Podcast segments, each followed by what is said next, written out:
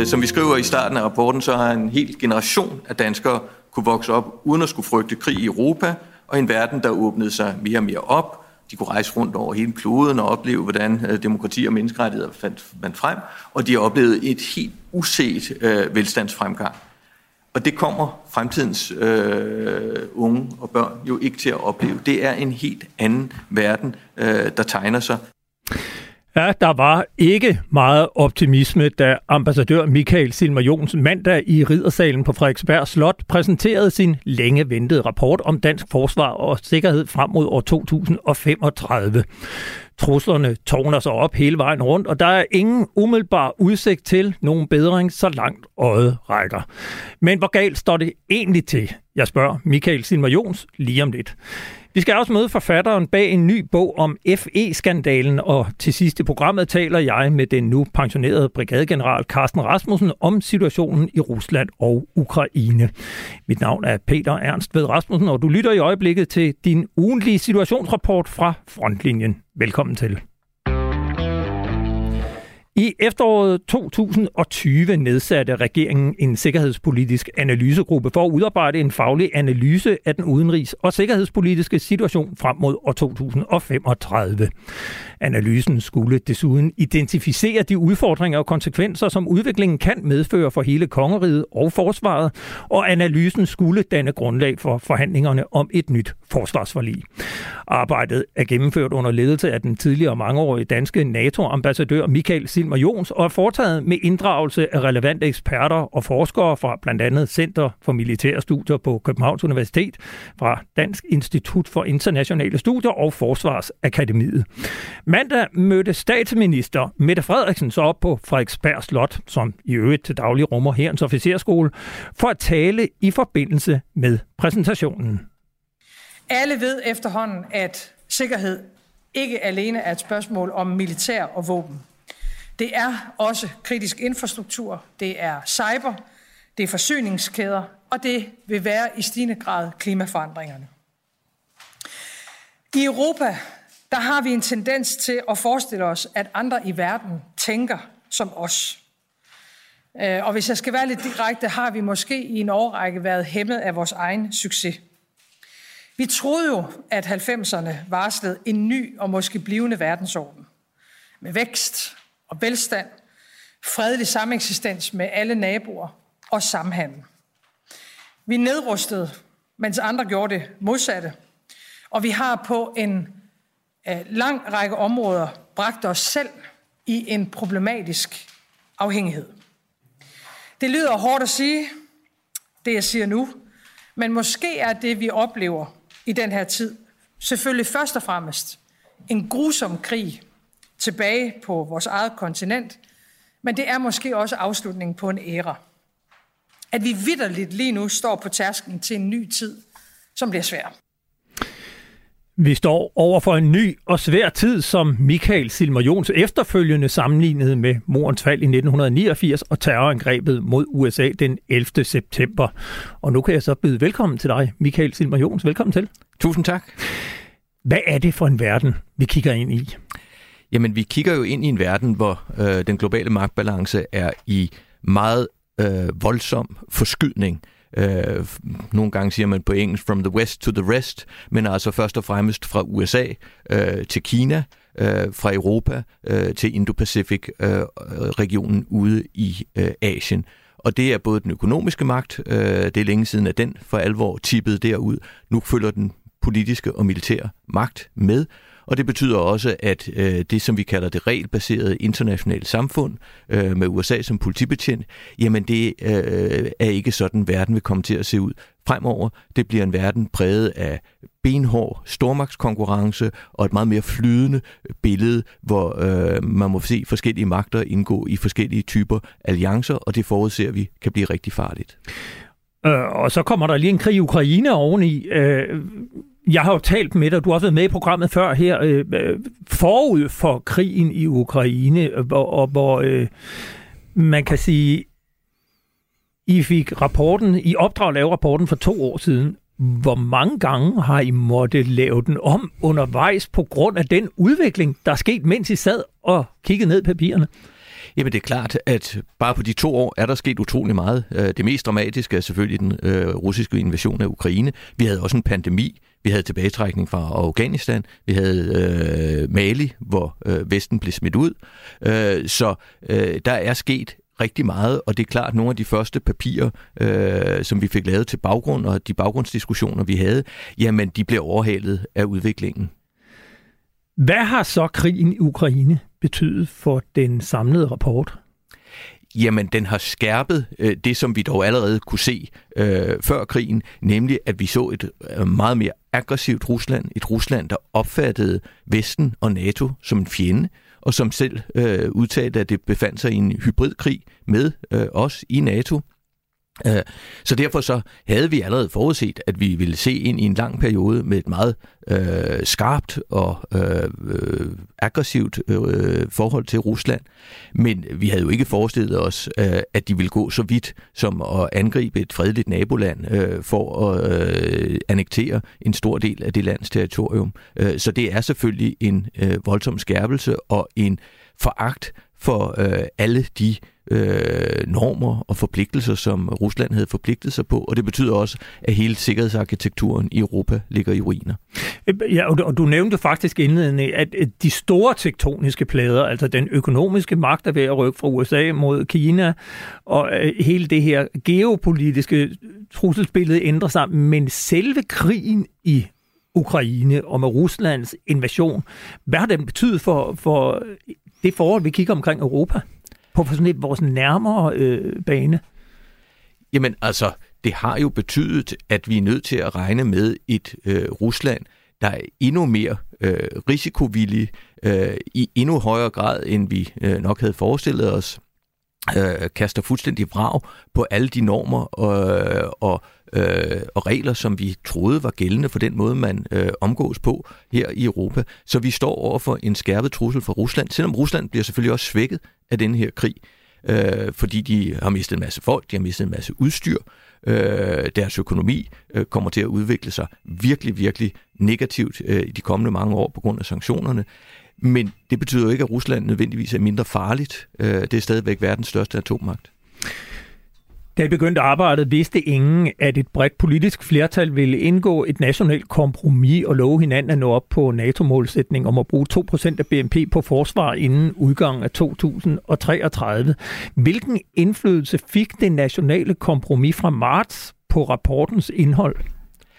Jamen, man kan sige, øh, det gav os jo øh, en klar retning øh, for, hvor man vil gå hen med øh, forsvarsbudgettet, og det vil sige, at vi kunne lægge til grund, jamen der kommer flere penge til forsvaret, og det vil sige, at vi kunne gå ud fra, at øh, man fra politisk hold vil være indstillet på at give forsvaret de ressourcer, det har brug for, for at kunne løfte nogle massivt forøgede opgaver. Nu, nu er jeg lidt nysgerrig, fordi øh, man hører jo mange gange, når der kommer nye rapporter, at de er designet til politikernes ønsker. Betød det, at de vidste, der kom flere penge til forsvaret, at de rent faktisk også kunne skrue lidt op for retorikken og, og, og skrive lidt mere ærligt, hvad det er for trusler, vi ser ind i, når I nu vidste, at der kommer mange flere penge? Jamen, det vidste vi jo ikke på den måde, fordi vi kunne ikke forudse, at øh, den beslutning ville blive accelereret af Ukrainekrigen. Og det er jo klart, øh, det der egentlig var forventningen, det var, nu kommer den her rapport, så tager man stilling til, øh, hvad har forsvaret brug for, for at kunne løse de opgaver, vi ligesom øh, beskriver i den her rapport, øh, og så vil der derud af det komme en beslutning om øh, ressourcerne. På den anden side så var vi jo forpligtet på de 2%, og, og den, vores fornemmelse var klart fra de kontakter, øh, vi havde til politikerne, at der var en vilje til at øge forsvarsudgifterne, men den præcise beslutning og indfasningen osv., det kunne vi selvfølgelig ikke vide. I sidste uge var øh, gasrørledningerne Nord Stream 1 og 2 udsat for sabotage i Østersøen, og det har sat et fornyet fokus på vores sårbarhed i forhold til forsyningssikkerhed, og jo i virkeligheden alt den kritiske infrastruktur, som får vores samfund til at hænge sammen. Hvor godt beskyttet er den? Jamen, vi havde et meget interessant seminar netop om det, vi kalder samfundssikkerhed. Øh, og der var konklusionen jo, at, at det her bliver man nødt til at kigge på grundigt, fordi selvfølgelig har vi opgraderet... Og fortæl lige, når du siger samfundssikkerhed, hvad dækker det over?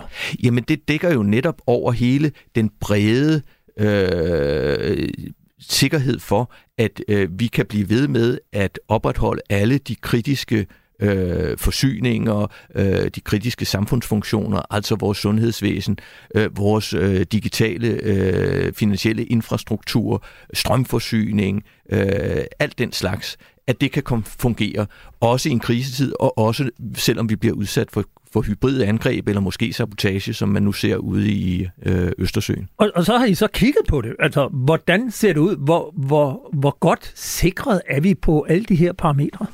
Jamen, altså, vi har ikke været inde og kigge detaljeret sektor for sektor. Øh, øh, har vi alt det, vi øh, skal bruge? Men øh, det, der var konstateringen, det var, at der er brug for et grundigt kasseeftersyn. Ligesom man har gjort i forsvaret, så burde man på hele den civile øh, samfundsbeskyttelse her nok lave et grundigt kasseeftersyn og se, har vi beredskabsplaner, og er de indøvet? Det er noget af det, der blev påpeget på det her seminar, at det er en stor mangel, at masser af virksomheder og øh, offentlige institutioner, de øver ikke deres beredskabsplaner. Kommer I med anbefalinger i rapporten til, hvad regeringen og Folketinget bør gøre? Nej, det er vi jo ikke blevet bedt om. Øh, der står faktisk eksplicit, at vi skal ikke lave med kommentarer, eller vi skal ikke komme med anbefalinger. Vi har jo talt meget om øh, Rusland, men i virkeligheden så fylder Kina jo utrolig meget i jeres analyse. Hvad skal vi være bekymrede for i forhold til Kina? Jamen, Kina øh, er jo den øh, klart øh, vigtigste trussel, når man sidder i Washington. Øh, og det betyder jo, at amerikanerne drejer deres militære og strategiske fokus mod Kina, og det betyder, at øh, vi kommer til at løfte en langt større del af byrden med at afskrække Rusland og forsvare os mod Rusland øh, her i Europa, og vi kommer til at løfte en langt større øh, byrde i forhold til alle de trusler og udfordringer, vi får fra øh, Mellemøsten øh, og fra Afrika. Øh, så selv hvis der ikke var en ny krise, øh, Øh, i, øh, med, med Rusland, så ville der have været et behov for, at vi øgede den europæiske indsats. Øh, så det er det ene, og det andet er jo, at Kina udfordrer jo også os Øh, vi har set, hvordan øh, de øh, forsøger at stjæle vores teknologi. Øh, vi er nødt til at beskytte vores universiteter meget bedre. Øh, vi er nødt til at kigge grundigt på vores infrastruktur, og vi er også nødt til at kigge grundigt på de forsyningskæder, øh, vi har brug for til øh, for eksempel den grønne omstilling, som øh, Kina i høj grad kontrollerer i dag. Jeg kan huske, øh, kort inden krigen, der øh, præsenterede regeringen så også en ny sikkerhedspolitisk strategi, hvor det blandt andet den stod, at, øh, at øh, det danske forsvar også var nødt til at have, have øje på den udvikling, der er i Indo-Pacific, og, og jeg læste der sådan lidt mellem linjerne, at øh, det var sådan et opdrag til, at vi nok skulle øh, forudse, at en fregat på et eller andet tidspunkt kunne finde på at skulle ud og sejle med amerikanerne ude i det kinesiske hav eller noget. Øh, hvad er sådan jeres øh, analyse af forsvarets rolle internationalt? Ser I noget på det, hvor, hvorvidt Danmark skal engagere sig? Altså en ting er den udvikling, der foregår, noget andet er, hvorvidt skal vi være med til at påvirke tingene ved eksempelvis at sejle med amerikanerne ude i det kinesiske hav? Altså, vi ser et skifte i hovedfokus fra forsvaret, eller for forsvaret, øh, bort fra de internationale operationer, som har fyldt næsten alting de sidste 20 år, og hen imod, at vi skal øh, fokusere langt mere på øh, vores nærområde i Østersøen, i øh, Arktis og Nordatlanten. Øh, så det bliver øh, hovedopgaven øh, for forsvaret. Men det betyder ikke, at vi fuldstændig kan afskaffe, øh, mener vi, evnen til også at bidrage til internationale operationer. Først og fremmest nok i forhold til alle de trusler om terrorisme, øh, illegal migration osv., som vi har kæmpet med de sidste 20 år. Men i et langt perspektiv, hvor Indo-Pacific bliver det vigtigste for amerikanerne, og også for, for os i Europa. Det er jo også super vigtigt for os. Øh, det er økonomisk øh, en helt øh, afgørende region for os, og for en stor maritim magt som os er det også vigtigt. Så, så der tænker vi, at der bliver der sikkert også noget efterspørgsel derfra. Der er et andet forhold, som vi beskæftiger indgående med, men som ikke har fyldt så meget i den offentlige debat, og det drejer sig om teknologi. Hvorfor er det så vigtigt, at, et, øh, at have fokus på sådan et emne som teknologi og bekymre sig om, når vi taler sikkerhedspolitik? Det er jo fordi, teknologi har altid øh, været bestemmende øh, for magtbalancerne. De første, der øh, opfandt øh, kampvogne, jægerfly osv., jamen de fik jo en fantastisk overhånd i øh, den militære magtbalance. Og det vi ser lige nu, det er, at vi har en række teknologier, der er lige på nippet til for alvor at kunne blive brugt øh, militært. Vi ser det jo allerede nu med, øh, med droner. Ja. Øh, droner ser vi ikke. Det er allerede i fuld gang. Man kan allerede se, hvor meget øh, cyber og den øh, digitalisering betyder øh, for konflikter i dag. Men så har vi sådan noget som øh, kvantecomputer, øh, teknologi, som øh, ikke er modnet endnu, som slet man kan hverken bruge det rigtigt sådan civilt eller militært nu. Men alle de eksperter, vi taler med, siger, at de første, som knækker koden til at kunne bruge det her militært, jamen, øh, de vil få en fantastisk øh, fordel militært, øh, strategisk, øh, fordi man kan for eksempel øh, lave koder, som ingen kan bryde, man kan bryde alle andres koder, og man kan ingen vil kunne gemme sig længere for dem, som har øh, evnen til at bruge kvantecomputer til at behandle alle de data, øh, man kan hente ind med elektronisk efterretning. Og helt kort til sidst her, jeg er nødt til lige at runde det. Der er krig i Europa, om lidt bliver Finland og Sverige formentlig også optaget i NATO. Hvad betyder det for det arktiske område? Jamen, det betyder jo, at øh, nu øh, får vi pludselig øh, to meget stærke magter øh, ind i øh, NATO, øh, som har et øh, en stor kapacitet øh, op nordpå. Vi får ligesom lukket hele det område af, øh, og det er jo for også en stor betydning ind i Østersøen. Det er nok der, øh, betydningen bliver allerstørst, fordi der bliver jo Østersøen et NATO indlandshav faktisk, med bare lige en meget kort russisk øh, øh, kystlinje ud for St. Petersborg, ud for Kaliningrad. Ellers er det et NATO-indhav. Michael Silmer Jons, hovedmanden bag rapporten om dansk øh, sikkerhed og forsvar frem mod 2035. Tusind tak, fordi du kom ind og gjorde os klogere på, hvad I er kommet frem til. Jamen mange tak, fordi jeg fik lov til at fortælle lidt mere om det. Det optager mig meget. Du er velkommen. Vi vender nok tilbage til dig en anden god gang. Tak fordi du kom. Selv tak. Hej. Du lytter til Frontlinjen på Radio 4 med Peter Ernstved Rasmussen. Den 6. september sendte vi en særudgave af Frontlinjen, som i alle 55 minutter handlede om FE-sagen. Jeg havde inviteret journalist og forfatter Hans Davidsen Nielsen fra Dagbladet Politikken i studiet, fordi han har fulgt sagen tæt og i øvrigt dækket de danske efterretningstjenester siden 1990'erne. Nu er du her igen. Velkommen til. Tak for det. I lørdags udkom din seneste bog, og hvis ikke man vidste bedre, så er det jo en sand spionroman. Den er bare ikke fra friktionens verden, men beskriver virkeligheden og hele FE-sagen med detaljer og en præcision, som man bare må tage hatten af for. Det er en vild bog, du tak har skrevet. Tak for det. Du har givet bogen titlen Spion blandt venner. Hvorfor? Ja, men den kører faktisk på lidt flere øh, ting. Øh, øh, det er sådan, at man kan sige, at den her sag starter oprindeligt, fordi der opstår en mistanke om, at NSA, øh, den store amerikanske overvågningstjeneste, ligesom benytter et kabler-samarbejde i Danmark til at spionere mod sine venner, altså sine allierede. Og det leder så frem til, at der er en yngre øh, IT-specialist, øh, øh som også ligesom starter sin egen, kan man sige, efterforskning i hemmelighed ude på Amager, og ligesom spionerer blandt sine egne, eller optager det, hvilket så leder frem til det helt utrolige med, at Lars Finsen, øh, FE-chefen, der nu er tiltalt for landskadelig virksomhed, også bliver overvåget af PET, som han selv har været chef for. Så, så den spiller på, på flere ting, kan man sige. Altså dels en, en intern IT-specialist, som øh, bliver udsat for, eller som laver sin egen efterforskning, men så mm. i virkeligheden også PET, der, øh, der spionerer mod deres ja. egen spionchef i FI. Ja. Det, det er jo et kæmpe drama. Det, som jeg synes, der er utrolig interessant ved din bog, det er, at den jo for første gang virkelig fortæller baggrunden for, hvad det er, mm. der ligger til grund for hele den her FE-skandal. Og omdrejningspunktet er jo langt hen ad vejen den her IT-specialist, som er øh, ekspert i at bryde koder, og jeg ved ikke hvad, som, som, som altså får en mistanke om, at øh, det samarbejde, vi har med NSA, det bryder dansk lovgivning. Mm. Kan du ikke prøve at fortælle, hvem er denne IT-specialist, som kommer til at spille den hovedrolle? Jo, det kan jeg godt. Altså, jeg har i valgt i bogen ikke at navngive ham, fordi at han har ikke noget ledelsesansvar, og efter alt at dømme er de, øh, de, de steder, han er gået videre med sine oplysninger, er jo ligesom til de myndigheder, der er sat i verden for at føre kontrol med efterretningstjenesten.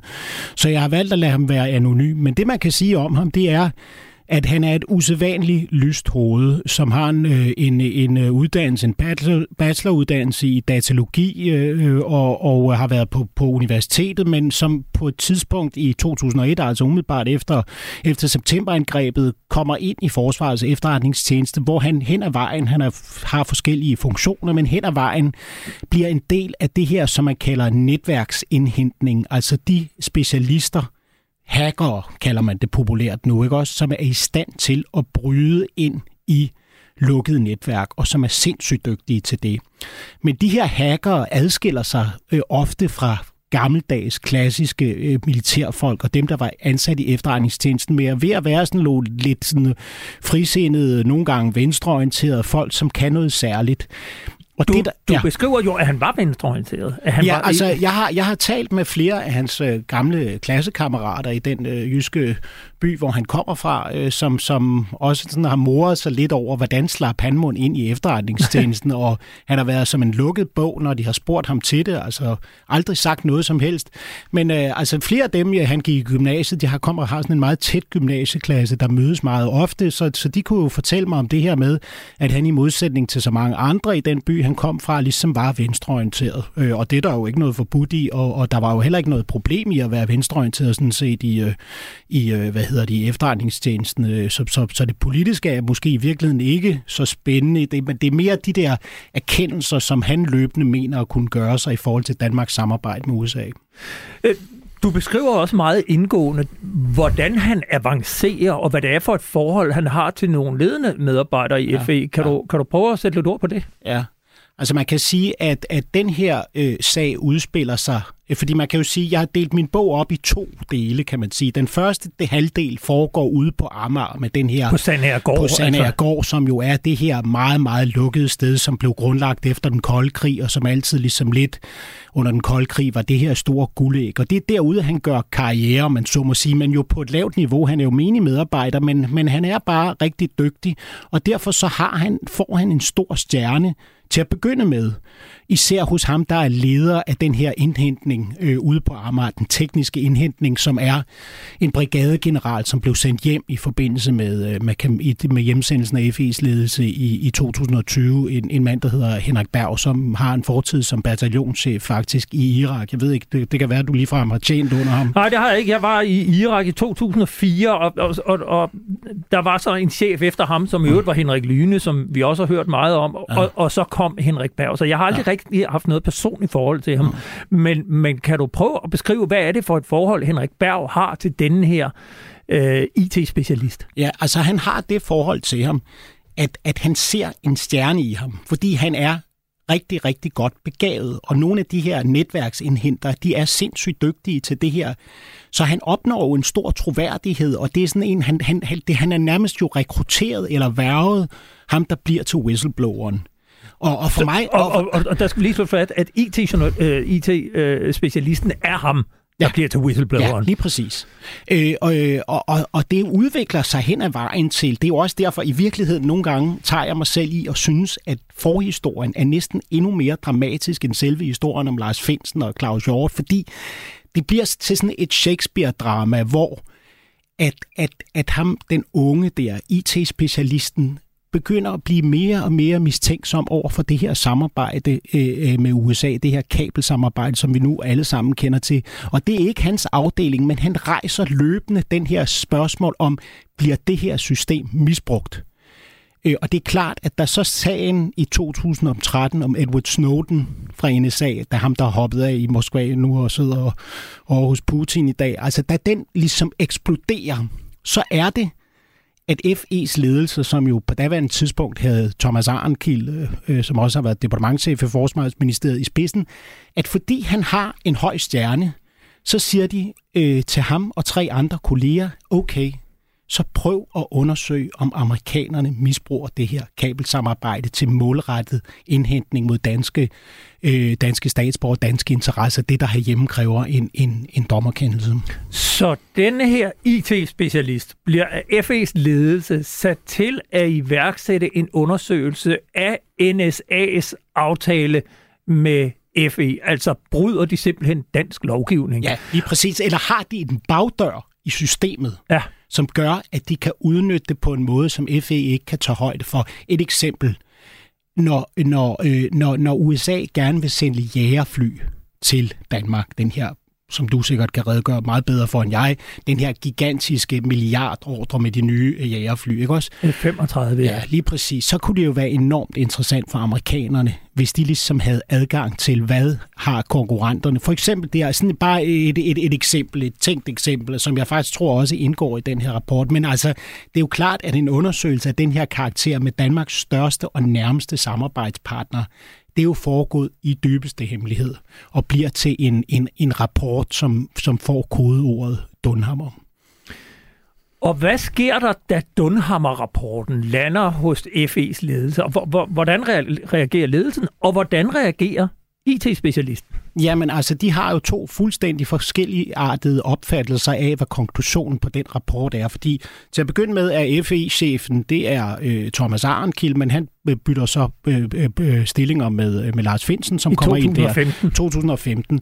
Øh, og det er klart, at, at de kigger på den her Dunham-rapport, og så siger de til den pågældende whistleblower, som han bliver til, jamen det her beviser jo ikke, vi kan jo ikke stoppe vores samarbejde med vores vigtigste alliancepartner, der ikke er nogen beviser. Men whistlebloweren altså insisterer på, at det er, der er beviser for det. Og det bliver så så til en, en konflikt og en sag, som simpelthen bare derfra øh, udvikler sig over tid øh, og som bare ikke vil gå væk. Og noget af det, øh, synes jeg jo øh, super interessant det her, når vi netop taler om en whistleblower, det er, han er jo en, faktisk en atypisk whistleblower, ja. fordi de whistleblower, vi normalt hører om, det er jo nogen, der går til pressen og mm. fortæller mm. om et eller andet system, ja. der agerer ulovligt ja. Eller forkert ja. eller noget. Men det gør han jo ikke. Nej. Han går til Efter tilsynet ikke, med efterretningstjenesterne, og hvad er det, han afleverer til dem? Jamen, det er jo der, hvor sagen er jo fuldstændig fantastisk. Altså, øh, det er jo det her med, at det viser sig, at i sin frustration over, at man ikke ligesom vil anerkende, at det her bliver misbrugt, så i et forsøg på at bevise, at, at ledelsen i FE er i lommen på amerikanerne, ikke vil tage det her alvorligt, så begynder han i dybeste hemmelighed, det hemmeligste sted i Danmark på Sandhergård, at gå rundt med en optager at tage, optage sine samtaler over en flere, flereårig periode, hvor det lykkedes ham altså at optage samtaler både med Arnkild, med Finsen, med Henrik Berg, med sine nærmeste chefer, jurister, kolleger, og så til sidst, da han så omkring øh, 17-18 stykker forlader frivilligt FE, så bliver det her gigantiske materiale, 100 timers bånd, så vidt jeg ved, overdraget til tilsynet med efterretningstjenesterne. Forlader FE frivilligt, mm. øh, for han at vide, at nu er det nok på tide, du skal finde et andet arbejde, eller det, hvad? Det er ikke mit indtryk, fordi der er jo også det her men, med... Men du skriver om et japansk vindue. Hvad går det ud på? Ja, men et japansk vindue er jo det her med, at i efterretningsverdenen har man jo det problem som ledelse, at, at selvom man synes, at medarbejdere er døde irriterende, man er træt af dem, ikke? Også, så er det jo svært, ligesom, hvis man ligesom har en mistanke om, at det her kunne, kunne udvikle sig til, at en medarbejder vil gå ud i offentligheden, så vil man jo ligesom hellere holde på dem, havde jeg sagt. Altså, det er ikke bare så let at fyre folk folk eller skille sig af med dem. Øh, men, men altså, det er helt klart, at, at whistlebloweren, som han bliver til, han, øh, han øh, altså ligesom bruger sine sidste år i tjenesten på det her øh, efterforskningsarbejde, som jo, altså prøv at forestille dig, Peter, den dag i FE's ledelse, at de finder ud af, at der er gået en rundt med en bottomtager. Det er jo ikke til at begribe, vel? Nej, og slet ikke, når man taler om, om, om 100 timer. Men Fortæl så lige, hvordan det udvikler sig derfra til at blive den skandale. Hvorfor er det så stort en kattepine for FE's ledelse, at tilsynet med efterretningstjenesterne nu har det materiale, som FE's ledelse i virkeligheden ikke mener at dokumentere noget ja, som helst? Det er fordi, at, at FE's, eller tilsynet med efterretningstjenesterne, som jo er det her uafhængige kontrolorgan, de tillægger de bånd og det materiale, de har fået fra whistlebloweren, rigtig stor betydning. Altså de mener, og har skrevet, at de er gået kildekritisk til det, og de mener, at der er et problem. Altså de vil ikke se bort så fra den sag, så det er udvikler... på linje med IT-specialisten?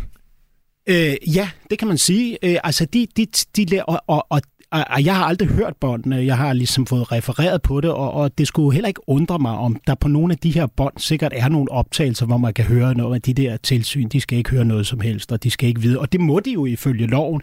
Så, så, så det er jo svært at, at sætte sig ind i, fordi tilsynet jo også øh, opererer i hemmelighed. Men det er klart, at de tillægger de her bånd meget, meget stor betydning.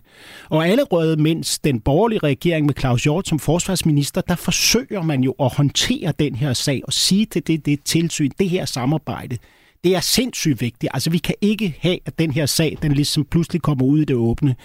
Men altså derfra så udvikler det sig jo... Så kommer der en ny forsvarsminister, der en ny, forsvarsminister og en, en ny statsminister, ny statsminister departementchef. Lige præcis. Øh, og så til sidst så eksploderer sagen i medierne i august 2020 med den her berømte presmeddelelse, som bliver sendt ud, og, og så de her fire ben, som man jo faktisk ikke engang når at læse, før sagen udvikler sig til, vil jeg gerne sige, den største efterretningssag i historien. Da du var herinde øh, den 6. september, så sagde du, at du regnede ikke med, at øh, der ville ske noget før udskrivelsen af et folketingsvalg. Og så lige pludselig, så bliver øh, Lars Finsen så tiltalt, mm. og her i går udskriver Mette Frederiksen så folketingsvalg til afholdelse den 1. november.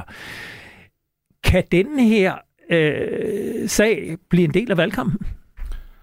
Jamen altså, øh, det er jo svært i forhold til ligesom valgkampe. Man kan jo sige, at indtil videre har den borgerlige opposition ikke rigtig været interesseret så meget i at gå ind i, i, i sagen, det, øh, det, i den her sag, bortset fra det, der handler om Claus Hjort, men det er jo svært at forudsige, om det pludselig kan blive. Men altså, det der jo ligger fast, det er jo, at i og med sagen er så stor, og det politiske system jo er en meget, meget integreret fast del af efterretningstjenesternes arbejde, så er det jo helt indlysende, at statsministeriet med Mette Frederiksen og hendes departementchef i, i spidsen har kendt til den her sag lige fra begyndelsen af. Så, så spørgsmålet er, om det kan blive en del af valgkampen. Altså, det skal jeg ikke spore om, det vil jeg ikke udelukke, men, men det, det synes jeg måske er svært at, at sige noget om lige nu og her. Men det kan være, at det ændrer sig i, i løbet af de nærmeste dage. Jeg skrev selv efter tiltalen mod Lars Finsen, hvor øh, anklagemyndigheden jo gør opmærksom på, at man nu vil føre sagen som en domsmandssag. Ja. Øh, der skrev jeg i en analyse på forsvarsmediet Olfi, at det på trods af tiltalen er tvivlsomt, om sagen nogensinde kommer for retten, fordi den skal køre som en domsmandssag, altså med en juridisk dommer og to lægdommer i byretten, hvor vi skal huske på, at lægdommer, det er helt almindelige mennesker uden en sikkerhedsgodkendelse. Mm. Deler du min analyse?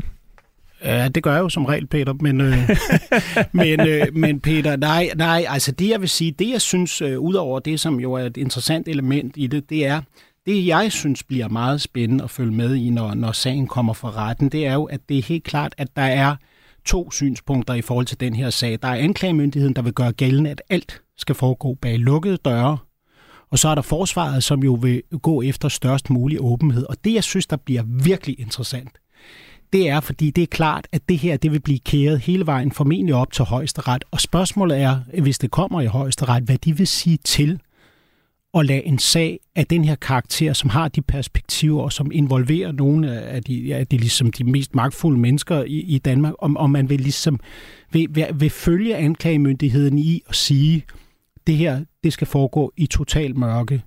Især når man husker på jo, at Claus Hjort jo har været ude og bekræfte det her samarbejde, og i virkeligheden har Anders Fogh, øh, vores tidligere statsminister og nu afdøde øh, udenrigsminister Uffe Ellemann jo været ude og, og bekræfte, at det her samarbejde med amerikanerne, som, som hele sagen centrerer sig om, det har de jo været ude at sige. Så spørgsmålet er den dag, at det når hele vejen op igennem domstolssystemet, om om domstolene vil, vil ligesom acceptere, at det skal være i total lukkethed, og, og hvis dørene bliver åbnet, så tror jeg, at sagen falder. Det er et spændende sag, og det er godt nok en øh, spændende og meget interessant bog, som øh, jeg kun kan give mine varmeste anbefalinger. Jeg vil sige tusind tak til dig, Hans Davidsen Nielsen, journalist og forfatter, journalist på politikken, altså forfatter til bogen Spion blandt venner, som udkom i lørdags. Tak fordi du kom ind. Selv tak. Nu skal vi vende blikket mod konsekvenserne af den krig, som i øjeblikket foregår i Ukraine. Mens det går utrolig langsomt med at få tilført de fornødne midler til et udsultet dansk forsvar er der et helt anderledes højt tempo, når det kommer til donationer til Ukraine. Danmark har blandt andet sendt panserværnsraketter, missiler, pansrede mandskabsvogne og droner til Ukraine for sammenlagt over 3 milliarder kroner, og nu er der endnu mere hjælp på vej.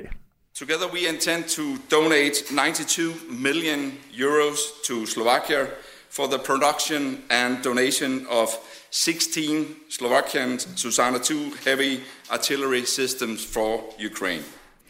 Ja, sådan sagde forsvarsminister Morten Bødskov, da han søndag på Kastellet i København sammen med sin slovakiske kollega Jaroslav Nat præsenterede en hensigtserklæring fra regeringen om at donere 685 millioner kroner til produktion og donation af 16 slovakiske Susanna 2 tunge artillerisystemer til Ukraine. Dermed har Danmark siden krigens udbrud i februar brugt over 3,5 milliarder kroner på donationer til Ukraine. Nu kan jeg byde velkommen til dig, Søren Espersen. Ja, jeg skal høre, har jeg Søren Espersen med? Det lyder som om, hvad med Søren Espersen, er du her? Ja, kan du høre mig? Nu kan jeg høre dig. Jeg har simpelthen, jeg troede, du lå på, på, på en anden linje. Vi har jo talt okay. med dig øh, mange gange i det her program som forsvarsordfører for Dansk Folkeparti. I dag har vi dig med i din egenskab af at være forsvarsordfører i Inger Støjbergs parti, Danmarks Demokraterne. Øh, det skal vi tale om en anden gang, og vi skal også tale om alt det her med, hvad I vil med det kommende forsvarsforlig. Nu koncentrerer vi os lige om donationer i dag. Er det en god idé, at Danmark sender penge til Slovakiet til at producere artillerisystemer til Ukraine? Jeg synes, det lyder som en rimelig god idé. Altså, vi har fået den fint præsenteret øh, i udenrigspolitisk nævn, øh, og, og nævnt et par gange oven i købet. Og, og det kan jo være særlige grunde, der taler for, at man hellere vil donere pengene, i stedet for at måske at levere egne våben, som vi nok kommer til at mangle, fordi vi har i høj grad også øh, eksporteret dem til øh, den ukrainske øh, her. Men øh, der, der var ikke nogen særlige ophævelse over, over den besked, vi fik fra, fra forsvarsministeren, så jeg synes også selv, det er en udmærket idé. Jeg kan jo ikke lade være med at undre mig en lille smule. Altså, vi har gennem de seneste måneder hørt om, hvor udsultet det danske forsvar er, og hvordan vi mangler alt fra våben og ammunition til materiel og køretøjer. Samtidig slås vi med nedslidte kaserner og problemer med at fastholde soldaterne. I det nationale kompromis fra marts, der blev der afsat samlet 7 milliarder kroner til at dække alle de ekstraudgifter, der var i eller er i forbindelse med det forhøjede beredskab. Og vi ved også, at de penge, de er for længst brugt, blandt andet på donationer til Ukraine. Og så sent som for to uger siden gentog forsvarsminister Morten Bødskov, at der ikke kommer flere penge til det danske forsvar før indgåelsen af et nyt forsvarsforlig, formentlig først om et år eller halvandet år. Det virker som om, at der ikke er nogen begrænsninger på donationer til Ukraine, mens det danske forsvar bare må vente, selvom krigen raser og truslerne håber sig op. Er, er det en forkert antagelse? Jeg synes, den er lidt, den er lidt øh, speciel i hvert fald, for det, det afgørende er jo, at det er ukrainerne, som lige nu og her, as we speak, øh, skal have det materiale, de har brug for, og også den træning, de har brug for. Der, øh, der sker det ikke nødvendigvis noget med i forhold til vores, Danmarks øh, sikkerhed, at det lige nøjagtigt ikke bliver øh, nu, eller måske om et, om et år, eller, eller et halvt år. Altså alt sammen er jo med til at styrke også vores egen sikkerhed, hvis ukrainerne kan være dem, der tager, tager kampen op mod russerne. Mm. Og, og nu skal det ikke misforstås, som jeg står og plæderer for, at vi ikke skal hjælpe Ukraine. Jeg tror, de fleste synes, at det er en glimrende idé. Men, men, ja. men der er jo også debatten, hvor en række øh, militærfolk, blandt andet Henrik Lyne, nuværende næstkommanderende i, øh, i herrekommandoen, har råbt vagt i gevær og sagt, her er ved at være bragt i knæ, og lad os nu stanse ulykken og med det, der mener han, lad os nu komme i gang med at købe det, vi ved, vi mangler. Lad os nu få tilført nogle penge, så vi rent faktisk kan fastholde de soldater, der siver ud, og lad os lade være med at vente halvandet år. Mener Danmarksdemokraterne, at vi gør nok for at hjælpe det danske forsvar nu og her? Jamen, når, når vi gang på gang får at vide af forsvarsministeren og regeringen i øvrigt, at øh, det her det er ikke noget, der, der direkte svækker Danmarks øh, sikkerhed, så må vi jo tage det for, for givet. Øh, jeg er klar over, at der har været øh, ophævelser fra officers side, og det skal vi selvfølgelig lytte til. Men vores, det vi først og fremmest gør, det er jo at, stå, at stole på, at øh, regeringen giver os de rigtige oplysninger. Der er et andet forhold omkring de her donationer, jeg godt kunne tænke mig at spørge dig om. I, i begyndelsen af krigen, der fortalte Forsvarsministeriet øh, gladeligt alt om, hvad Danmark donerede til Ukraine, men siden er der blevet lukket fuldstændig ned. Vi aner ikke, hvad donationer på over 3 milliarder kroner dækker over, ud over nogle få detaljer, som nu blandt andet det her til øh, artilleri, som bliver produceret i Slovakiet og, og skal leveres til Ukraine. Og den lukkethed er jo kommet til trods for, at vores nabolande som Norge, Sverige, Tyskland og derudover Storbritannien og USA på deres respektive regeringers hjemmeside, øh, hjemmesider lægger udførlige lister over, hvad landene har doneret til Ukraine. Hvorfor har vi denne ekstreme lukkethed i Danmark, når det kommer til, hvad de penge, øh, som er doneret til Ukraine, er gået til? Nej, men det har vi også, det har vi også spurgt ind til. Altså, ikke, ikke specifikt mig, men der har været spurgt ind til det. Øh, og, og der er, er forklaringen jo altså, at øh, jamen, øh, det er ikke noget, den ukrainske forsvar ønsker offentliggjort, hvad man har. Og, og det har været en af forklaringerne. Øh, andre forklaringer kan, kan, har også givetvis været der.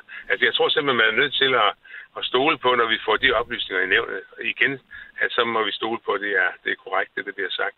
At øh, det ikke svækker øh, Danmarks øh, sikkerhed, og at ukrainerne øh, specifikt har bedt om, at noget øh, bliver holdt øh, hemmeligt.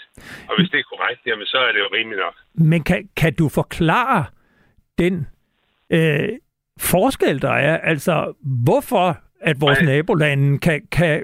Altså, de går nærmest ud og, og, og sætter en ære i at fortælle befolkningen, hvad det er, de donerer. Og jeg husker blandt andet Norge sag, øh, at, at det er jo netop for at styrke tilliden øh, til systemet, ja. og at borgerne kan få indblik i, hvad det rent faktisk er, vi hjælper med. Det kan vi ikke få at vide i Danmark. At, svækker det ikke tilliden til systemet?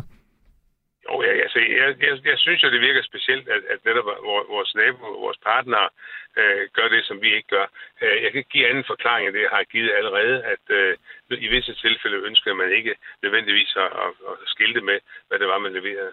Men øh, jeg, jeg, jeg synes også, det virker underligt, men man kan jo ikke rigtig være den, der forklarer det. Jeg, det kan jeg jo ikke vide af gode grunde.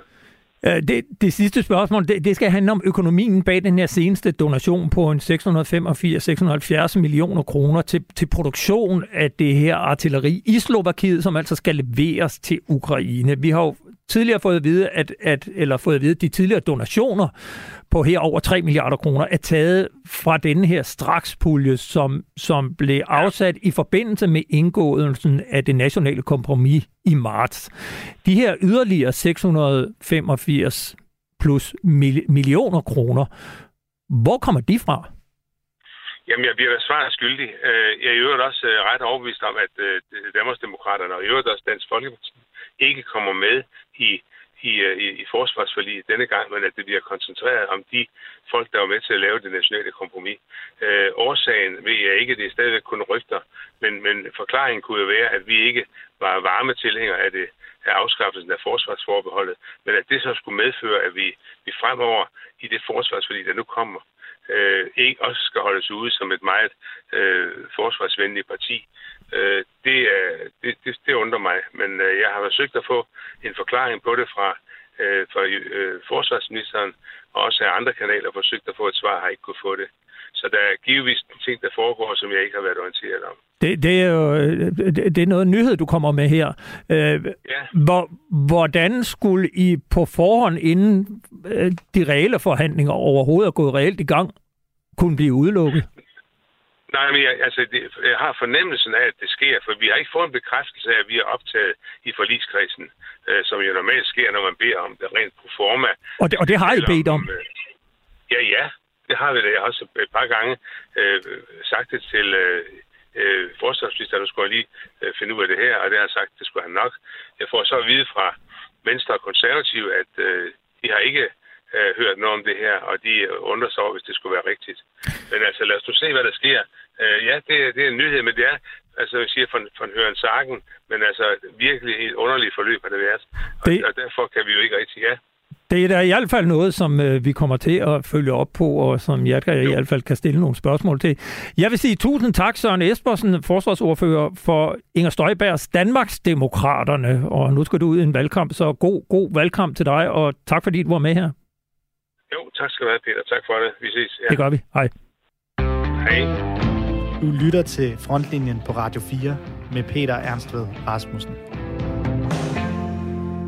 Vi slutter denne udsendelse i Ukraine, hvor russerne har mere end svært ved at fastholde de områder, som russerne ellers har besat siden invasionen i februar. Det går så stærkt, at det kan være svært nogle gange at bevare overblikket, når man også skal følge med alt det andet, der foregår på den forsvars- og sikkerhedspolitiske scene. Og derfor er det godt, at øh, vi har dig, Carsten Rasmussen. Velkommen til. Tak skal du have. Vi havde dig med i programmet for et par uger siden, og siden der øh, har du lagt uniformen og gået på pension, men du var indtil nogle uger inde i krigen Danmarks forsvarsattaché til Rusland. Og nu er du så med på en linje fra Jylland. Øh, har du lidt bedre tid nu til at følge med i, hvad der foregår i Ukraine og i Rusland? Ja, i det omfang min, øh, min kones lange to-do-list tillader det, så har jeg da god tid til det. Ja, det var uh, godt. Så der, der er faktisk sket. kan du ikke gøre os lidt klogere på, hvad er der sket i Ukraine i løbet af de seneste 1 til to uger? Jeg tror, skal vi, ikke, skal vi ikke starte i Rusland, fordi der er faktisk sket nogle, nogle voldsomme God udviklinger idé. i Rusland. Hvis jeg lige bruger et minut på det først. Øh, dagen efter jeg talte med, med dig sidst, og dagen efter jeg var i studiet sidst, der gav Putin jo, eller holdt Putin en, uh, en tale, øh, hvor der kom tre store ting, jeg vil fremhæve tre ting fra talen. Han annoncerede en mobilisering, han annoncerede øh, folkeafstemninger, jeg mig at kalde dem fupafstemninger i fire ukrainske regioner, som skulle gennemføres fra den 23. til den 27. Øh, september. Og så lukkede han en række trusler ud mod NATO. Der var blandt andet noget øh, atomretorik i det, øh, hvilket jo ikke er ukendt fra, fra russisk side. Siden da, så har vi set annekteringsprocessen øh, af de her ukrainske provinser, ukrainske regioner. Det er nu afsluttet. Det blev det i går, da det var igennem den, den politiske behandling i Rusland, og Putin underskrev et dekret. Så Rusland betragter nu de fire regioner som russisk territorium. Mobiliseringen er også blevet iværksat, og den ser mildest talt kaotisk ud, øh, ud fra det, der, der kommer frem. Øh, det virker som panikhandling. Øh, det russiske militær var ikke forberedt på at gennemføre en sådan øh, mobilisering, og, øh, og, og, og soldaterne de bliver kastet hovedkuls øh, ind i kampen. Øh, det ser rigtig øh, grimt ud. Samtidig med det, så er der så begyndt at komme en, øh, noget mere kritik det startede med kritik fra nogle af de militære bloggere, som følger krigen ganske tæt og kommenterer på den øh, på russiske sociale medier. Og, og hele det her kaos, der har udviklet sig siden den 21. i 9. er nu ved at udvikle sig til et eller andet. Måske en erkendelse af, at det ikke går så godt. Måske en magtkamp i, øh, i Rusland. Øh, eksemplet på det er, at øh, et af de russiske parlamentsmedlemmer, Andrej øh, Kartapolov, som øh, er en meget respekteret soldat. Øh, han blev medlem af Dumaen i øh, 2021, og der havde han grad af generaloberst og var viceforsvarsminister. Han har kørt hele vejen, en militær karriere, hele vejen fra delingsfører til viceforsvarsminister. Han, øh, han sagde, nu er det på tide, at vi begynder at sige sandheden, hvilket jo er meget nyt i en russisk kontekst. Det der med at sige sandheden bruger man ikke så meget tid på. Øh, samtidig med det blev en af Prigozhin, altså ham, der ejer Wagner-gruppens øh, nære medarbejdere. Den her øh, leje her, øh, private leje her. Ja, han, øh, han blev... Øh, han blev øh, arresteret af en øh, Rosgvardia øh, specialenhed. Det er ganske usædvanligt. Normalt er det FSB, der tager sig af den her øh, type arrestationer. Men de her specialenheder, de er meget lojale mod Putin. Det tyder på, at der, hvor vi er på vej hen, det er, at russerne skal til at finde en uh, scapegoat, en søndebuk for, hvorfor går det så dårligt. Jeg vil sætte mine penge på, at det bliver Shoigu. Altså den russiske forsvarsminister? Ja. Vi, øh, det, det var en rigtig god opdatering på, hvad der er sket sådan på den brede palette. Hvis vi kigger sådan lidt mere ned i Ukraine, så har vi her gennem de seneste uger hørt en del historier om, hvordan ukrainerne har omringet byer og afskåret russerne fra forsyninger. Og det har ført til nogle ret uhyggelige blodbad, som det i virkeligheden kan være svært at holde ud at se på. Men kan du ikke fortælle lidt om, hvad er det for en taktik, som russerne taber på, og som ukrainerne har så stor succes med for tiden? Øh, jeg omtalte, ved sidst jeg var i studiet, der omtalte jeg det der øh, operative dilemma, øh, hvor russerne havde låst sig selv fast og kunne ikke flytte reserver op i Kharkiv, samtidig op, eller fra syd op mod Kharkiv. Øh, samtidig med det, så gør russerne nu det, at de holder fast i byer og landsbyer, og angiveligt er der givet et, en ordre fra Putin om, at de russiske styrker ikke må vige et skridt tilbage. Og det giver ukrainerne rigtig gode øh, manøvremuligheder, og de kan nu, før øh, terrænet bliver alt for mudret, øh, så kan de omgå byerne. De angriber mellem byerne, øh, omslutter dem, omringer dem og tilfører russerne store tab, når de øh, forsøger at komme derfra. Det første rigtig gode eksempel, vi så på det, øh, var i øh, byen øh, Liman, øh, som øh, ukrainerne øh, generobrede øh, lige omkring månedsskiftet den 30. 9. 1. i 10. med ganske betydelige russiske tab til følge. Jeg har set tal på 1500 mand, der mistede livet øh, under forsøgene på at komme væk fra Liman. Øh, og den her succes i, i, i nord, og der taler vi altså området cirka 1.500 km sydøst for storbyen Kharkiv, øh, den har ukrainerne fortsat længere mod øst, og de står nu cirka 20 km inde i Luhansk-regionen, altså en af de fire regioner, øh, Putin har annekteret. Og det ser ud på kortet som om, at man er ved at gentage øh, nogle manøvrer øh, rundt om, øh, som det vi så i Liman, øh, ved byerne øh, Kremina og Svartova, øh, som ligger inde, der et lille stykke inde i, øh, i Luhansk-provinsen. Øh, hvis, og det ser ud som om, at de i løbet af nogle dage kan få succes med at lave noget tilsvarende der.